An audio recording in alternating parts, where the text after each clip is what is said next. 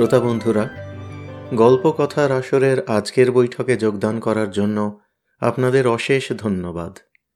আমি রুদ্র দত্ত। আজকে পাঠ করব বঙ্কিমচন্দ্র চট্টোপাধ্যায়ের কমলাকান্তের দপ্তর থেকে পরবর্তী সংখ্যা, অর্থাৎ অষ্টম সংখ্যা।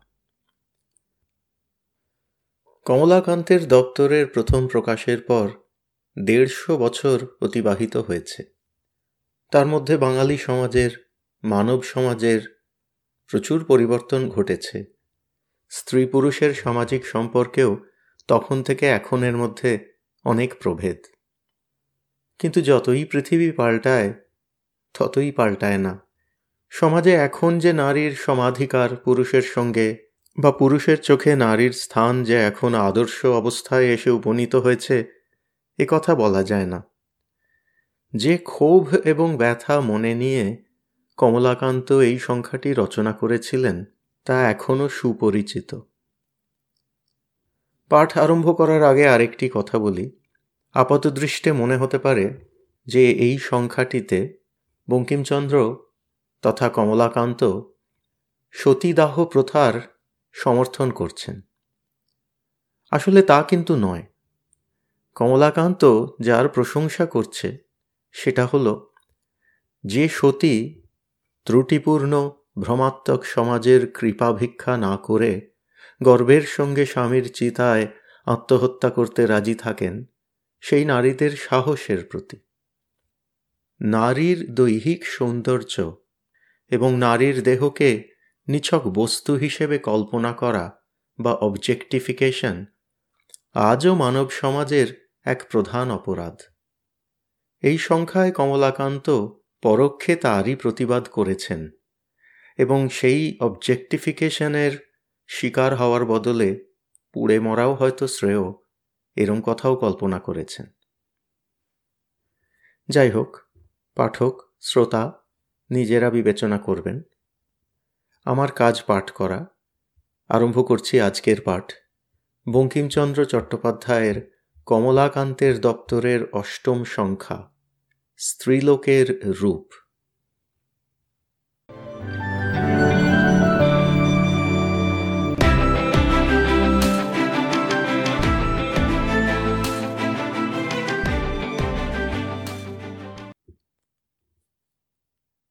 অনেক ভামিনী, রূপের গৌরবে পা মাটিতে দেন না।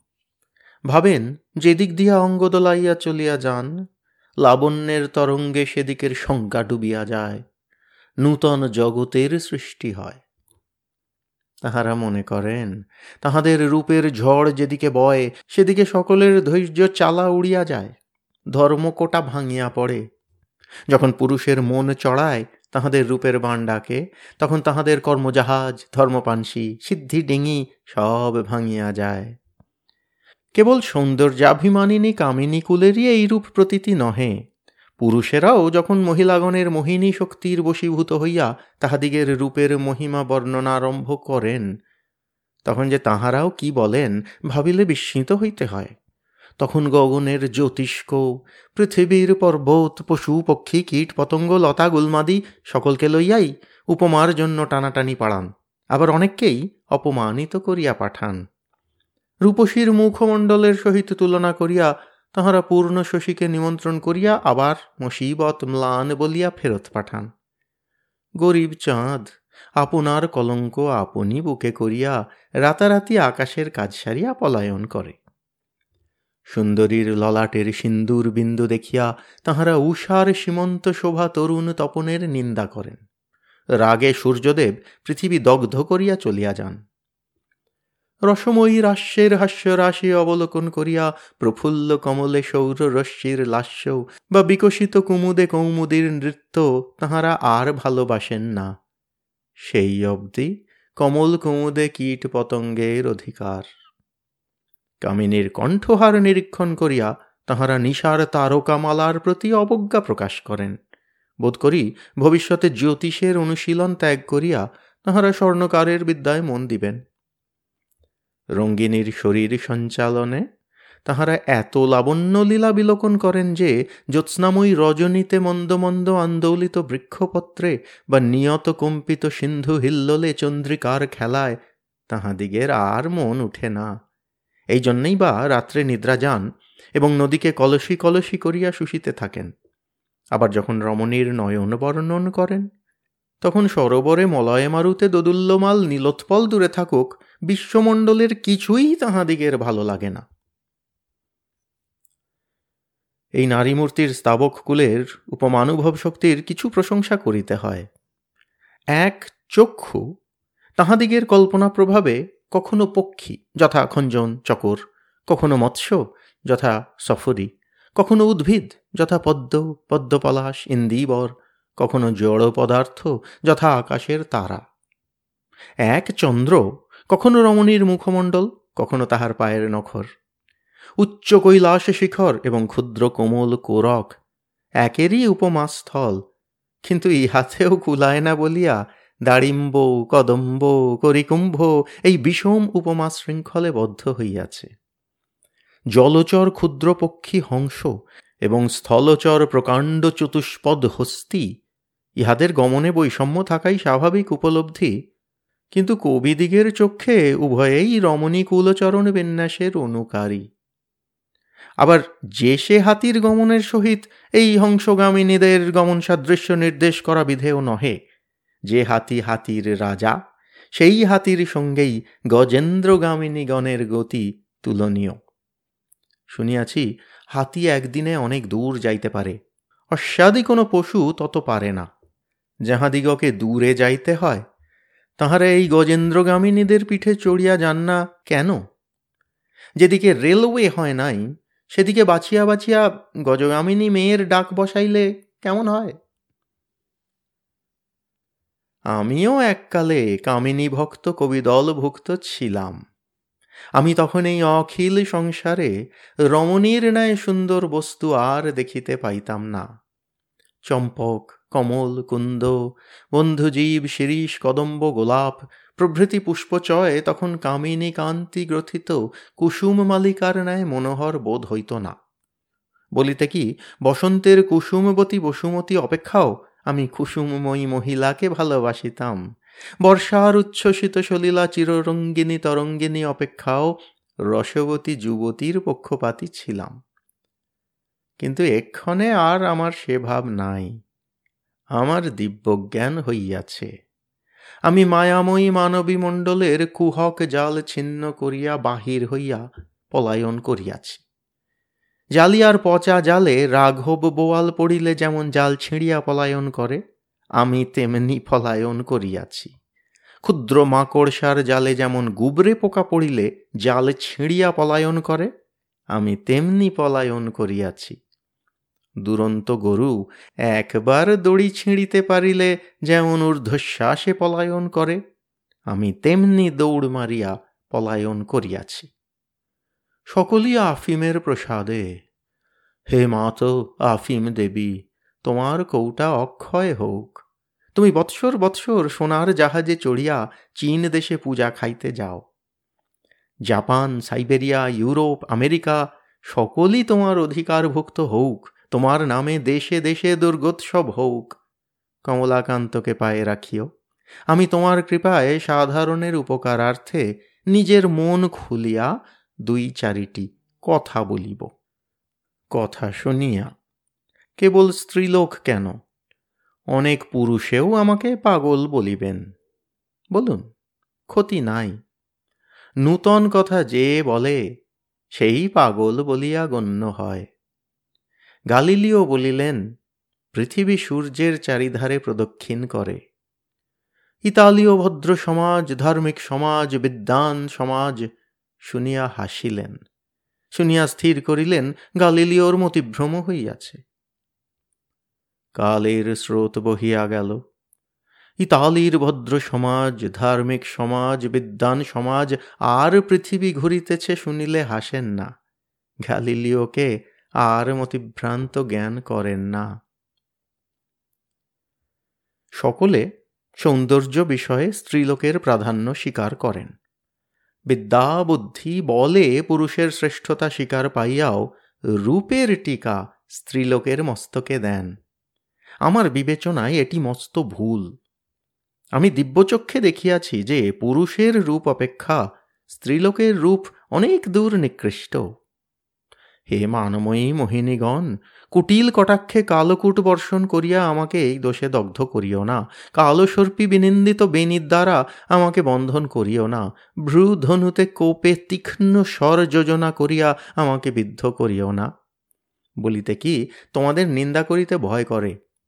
পথ বুঝিয়া যদি তোমরা নথ ফাঁদ পাতিয়া রাখো, তবে কত হস্তিবদ্ধ চরণ হইয়া তোমাদের নাকে ঝুলিতে পারে। কমলাকান্ত কোন ছাড়?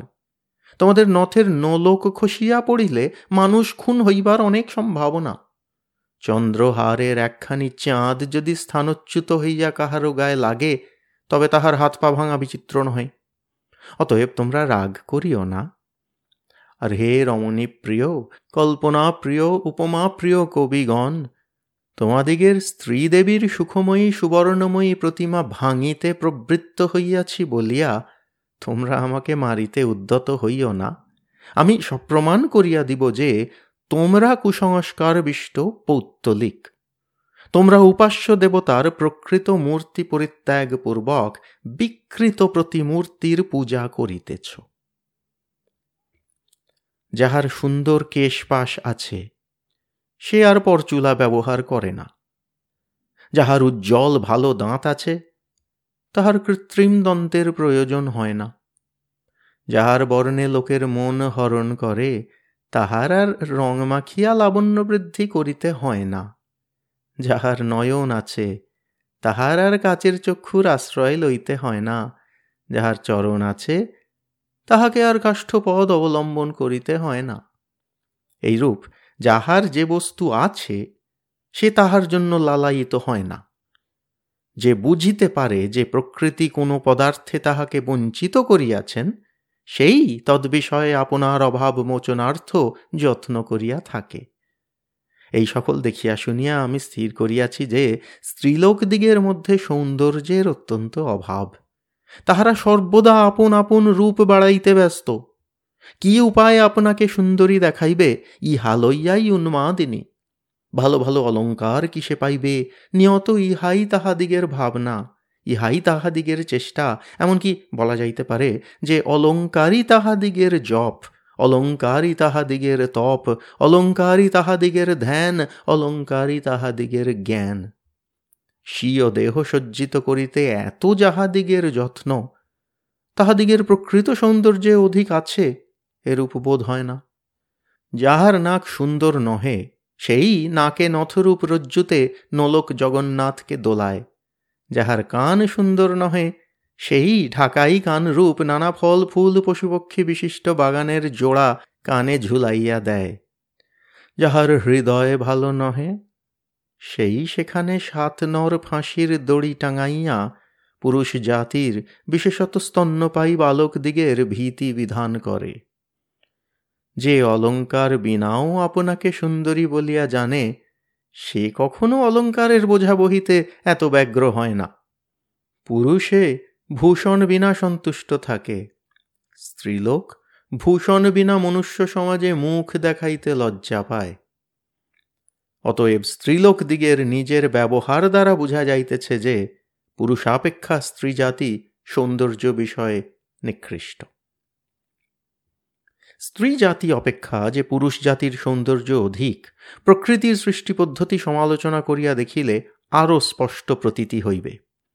যে বিস্তীর্ণ চন্দ্রকলাপ দেখিয়া জলদ মুকুট ইন্দ্র ধনু হারি মানে সে চন্দ্রকলাপ ময়ূরের আছে, ময়ূরীর নাই। যে কেশরে সিংহের এত শোভা, তাহা সিংহীর নাই। যে ঝুঁটিতে বৃষভের কান্তি বৃদ্ধি করে, গাভীর তাহা নাই। কুক্কুটের যেমন সুন্দর তাম্র চূড়া ও পক্ষ সকল আছে কুক্কুটির তেমন নাই। এইরূপ দেখিতে পাইবে যে, উচ্চ শ্রেণির জীবদিগের মধ্যে স্ত্রী অপেক্ষা পুরুষ সুশ্রী। মনুষ্য সৃষ্টি করিতে প্রবৃত্ত হইয়া সৃষ্টিকর্তা যে এই নিয়মের ব্যতিক্রম করিয়াছেন, এমন বোধ হয় না। হে মূল বিদ্যা সুন্দরকার তোমার মনে কি এই তত্ত্বটি উদিত হইয়াছিল? এজন্যই কি তুমি নায়কের নাম সুন্দর রাখিয়াছিলে? তুমি কি বুঝিয়াছিলে যে স্ত্রীলোক যত কেন বিদ্যাবতী হোক না, পুরুষের স্বাভাবিক সৌন্দর্য ও বুদ্ধির নিকটে তাহাকে পরাভব স্বীকার করিতে হইবে। সৌন্দর্যের বাহার যৌবনকালে, কিন্তু রূপান্ধ ভামিনীগণ তোমাদিগের যৌবন কতক্ষণ থাকে? জোয়ারের জলের মতো আসিতে আসিতেই যায়। কুড়ি হইতেই তোমরা বুজ্জড়ি হইলে। অল্প দিনের মধ্যেই তোমাদিগের অঙ্গ সকল শিথিল হইয়া পড়ে। বয়স আসিয়া শীঘ্রই তোমাদিগের গলার লাবণ্য মালা ছিঁড়িয়া লয়। চল্লিশ পঁয়তাল্লিশে পুরুষের যে স্ত্রী থাকে, বিশ পঁচিশের ঊর্ধ্বে তোমাদিগের তাহা থাকে না।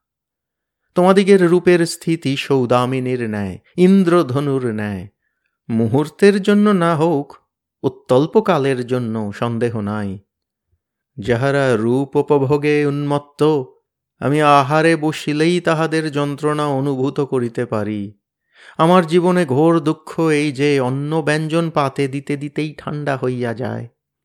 তেমনি স্ত্রীলোকের সৌন্দর্য রূপ বুকড়ি চালের ভাত প্রণয় কলাপাতে ঢালিতে ঢালিতে ঠান্ডা হইয়া যায়, আর কাহার সাধ্য খায়।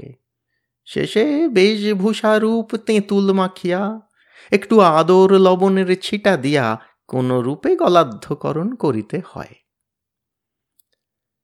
হে সৌন্দর্য গর্বিত কামিনী কুল, সত্য করিয়া বলো দেখি, এই রূপ ক্ষণস্থায়ী বলিয়াই কি তোমাদিগের রূপের এত আদর? ভালো করিয়া দেখিতে না দেখিতে, ভালো করিয়া উপভোগ করিতে না করিতে অন্তর্হিত হইয়া যায় বলিয়া, তোমাদিগের রূপের জন্য কি পুরুষেরা পিপাসিত চাতকের ন্যায় উন্মত্ত? অপরিজ্ঞাত হারাধন বলিয়াই কি তোমরা উহার প্রকৃত মূল্য নির্ণয়ে অশক্ত? কেবল ক্ষণস্থায়ী পদার্থ বলিয়া নয়, অপর কারণেও স্ত্রীলোকের সৌন্দর্য মনোহর মূর্তি ধারণ করে। যে সকল গ্রন্থকারদিগের মত ভূমণ্ডলে গ্রাহ্য হইয়াছে, তাহারা সকলেই পুরুষ। এ কারণে আমার বিবেচনায় অনুরাগ নেত্রে কামিনী কুলের রূপ বর্ণনা করিয়াছেন। কথাই আছে, যার যাতে মজে মন, কিবা হাড়ি, কিবা ডোম। যে রমণীগণ প্রণয়ের পদার্থ, তাহাদিগকে কে সহজ চক্ষুতে দেখিবে? সুন্দর মুকুরের প্রভাবে দৃষ্ট বস্তু কুৎসিত হইলেও সুন্দর দেখাইবে। মনোমোহিনীর রূপ নিরীক্ষণ কালে তাহাতে প্রীতির অঞ্জনে মাখাইয়া দেখিব। পুরুষাপেক্ষা তাহার মাধুর্য কেন না অধিক বোধ হইবে? হে প্রণয়দেব, পাশ্চাত্য কবিরা তোমাকে অন্ধ বলিয়াছেন। কথাটা মিথ্যা নয়। তোমার প্রভাবে লোকে প্রিয় বস্তুর দোষ দেখিতে পায় না। তোমার অঞ্জনে যাহার নেত্র রঞ্জিত হইয়াছে সে বিশ্বমোহন পদার্থ পরম্পরায় পরিবৃত থাকে।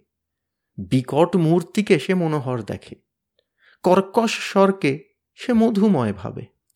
প্রেতিনীর অঙ্গভঙ্গিকে মৃদুমন্দ মলয় মারুতে দোদুল্য মানা ললিত লবঙ্গলতার লাবণ্য লীলা অপেক্ষাও সুখকরী জ্ঞান করে। এজন্যই চীন দেশে খাঁদানাকের আদর। এই জন্যই বিলাতি বিবিদের রাঙা চুল ও বিড়াল চোখের আদর। এজন্যই কাফ্রি দেশে স্থূল ষ্ঠাধরের আদর। এজন্যই বাংলাদেশে উল্কি চিত্রিত মিশি কলঙ্কিত চাঁদবদনের আদর। এজন্যই মানব সমাজে স্ত্রী রূপের আদর। আর যদি স্ত্রীলোকেরা পুরুষের ন্যায় মনের কথা মুখে আনিতেন, তাহা হইলে হে প্রণয়দেব, নিজের গুণে হোক না হোক, অন্তত তোমার গুণেও আমরা শুনিতে পাইতাম যে পুরুষের সৌন্দর্যের কাছে স্ত্রীলোকের রূপ কিছুই নয়। যদিও অন্তরের গুপ্ত ভাব বাক্য দ্বারা ব্যক্ত করিতে মহিলাগণ অত্যন্ত সংকুচিতা, তথাপি কার্য দ্বারা তাহাদিগের আন্তরিক গূঢ়তত্ত্বগুলি কিয়ৎ পরিমাণে প্রকাশিত হইয়া পড়ে। কে না দেখিয়াছে যে সুন্দরীরা পরস্পরের সৌন্দর্য স্বীকার করিতে চাহেন না, অথচ পুরুষের ভক্ত হইয়া বসেন। ইহাতে কি বুঝাইতেছে না যে মনে মনে তাহারা স্ত্রীলোকের রূপাপেক্ষা পুরুষের রূপের পক্ষপাতিনী? রূপ রূপ করিয়া স্ত্রীলোকের সর্বনাশ হইয়াছে। সকলেই ভাবে রূপী কামিনী কুলের মহামূল্য ধন, রূপী কামিনী কুলের সর্বস্ব। সুতরাং মহিলাগণ যাহা কিছু কাম্য বস্তুর প্রার্থনা করেন, লোকে কেবল রূপের বিনিময়েই দিতে চায়। ইহাতেই মনুষ্য সমাজের কলঙ্ক বারাঙ্গনাবর্গের সৃষ্টি, ইহাতেই পরিবার মধ্যে স্ত্রীলোকের দাসিত্ব। অস্থায়ী সৌন্দর্যই যশিদ মণ্ডলীর একমাত্র সম্বল, সংসার সাগর পার হইবার একমাত্র কাণ্ডারি, এ কথা আর আমি শুনিতে চাহি না। অনেক দিন শুনিয়াছি, শুনিয়া কান ঝালাপালা হইয়া গিয়াছে, শুনিতে আর পারি না। আমি শুনিতে চাই যে নারী জাতির রূপাপেক্ষা শতগুণে সহস্র গুণে লক্ষ গুণে কোটি গুণে মহত্বের গুণ আছে। আমি শুনিতে চাই যে তাহারা মূর্তিমতি সহিষ্ণুতা, ভক্তি ও প্রীতি। যাহারা দেখিয়াছেন যে কত কষ্ট সহ্য করিয়া জননী সন্তানের লালন পালন করেন, যাহারা দেখিয়াছেন যে কত যত্নে মহিলাগণ পীড়িত আত্মীয়বর্গের সেবা শুশ্রূষা করেন, তাহারা কামিনীকুলের সহিষ্ণুতার কিঞ্চিত পরিচয় পাইয়াছেন। যাহারা কখনো কোনো সুন্দরীকে পতিপুত্রের জন্য জীবন বিসর্জন, ধর্মের জন্য বাহ্য সুখ বিসর্জন করিতে দেখিয়াছেন, তাহারা বুঝিয়াছেন যে কিরূপ প্রীতি ও ভক্তি স্ত্রীর হৃদয়ে বসতি করে। যখন আমি উৎকৃষ্টা যোশিদ্দর্গের বিষয়ে চিন্তা করিতে যাই, তখনই আমার মানসপটে সহমরণ প্রবৃত্তা সতীর মূর্তি জাগিয়া উঠে। আমি দেখিতে পাই যে চিতা জ্বলিতেছে। পতির পদ সাদরে বক্ষে ধারণ করিয়া প্রজ্বলিত হুতাসন মধ্যে সাধ্যি বসিয়া আছেন। আস্তে আস্তে বহ্নি বিস্তৃত হইতেছে। এক অঙ্গ দগ্ধ করিয়া অপর অঙ্গে প্রবেশ করিতেছে। অগ্নিদগ্ধা স্বামীচরণ ধ্যান করিতেছেন। মধ্যে মধ্যে হরি বল বলিতে বলিতেছেন বা সংকেত করিতেছেন। দৈহিক ক্লেশ পরিচায়ক লক্ষণ নাই, আনন প্রফুল্ল। ক্রমে পাবকে শিখা বাড়িল, জীবন ছাড়িল কায়া ভস্মীভূত হইল। ধন্য সহিষ্ণুতা, ধন্য প্রীতি, ধন্য ভক্তি। যখন আমি ভাবি যে কিছুদিন হইল আমাদিগের দেশিয়া অবলা অঙ্গনাগণ কোমলাঙ্গী হইয়াও এই রূপে মরিতে পারিত। তখন আমার মনে নূতন আশার সঞ্চার হয়। তখন আমার বিশ্বাস হয় যে মহত্বের বীজ আমাদিগের অন্তরেও নিহিত আছে। কালেও কি আমরা মহত্ব দেখাইতে পারিব না? হে বঙ্গ পৌরাঙ্গনাগণ তোমরা এ বঙ্গদেশের সার রত্ন তোমাদের মিছা রূপের বড়াইয়ের কাজ কি?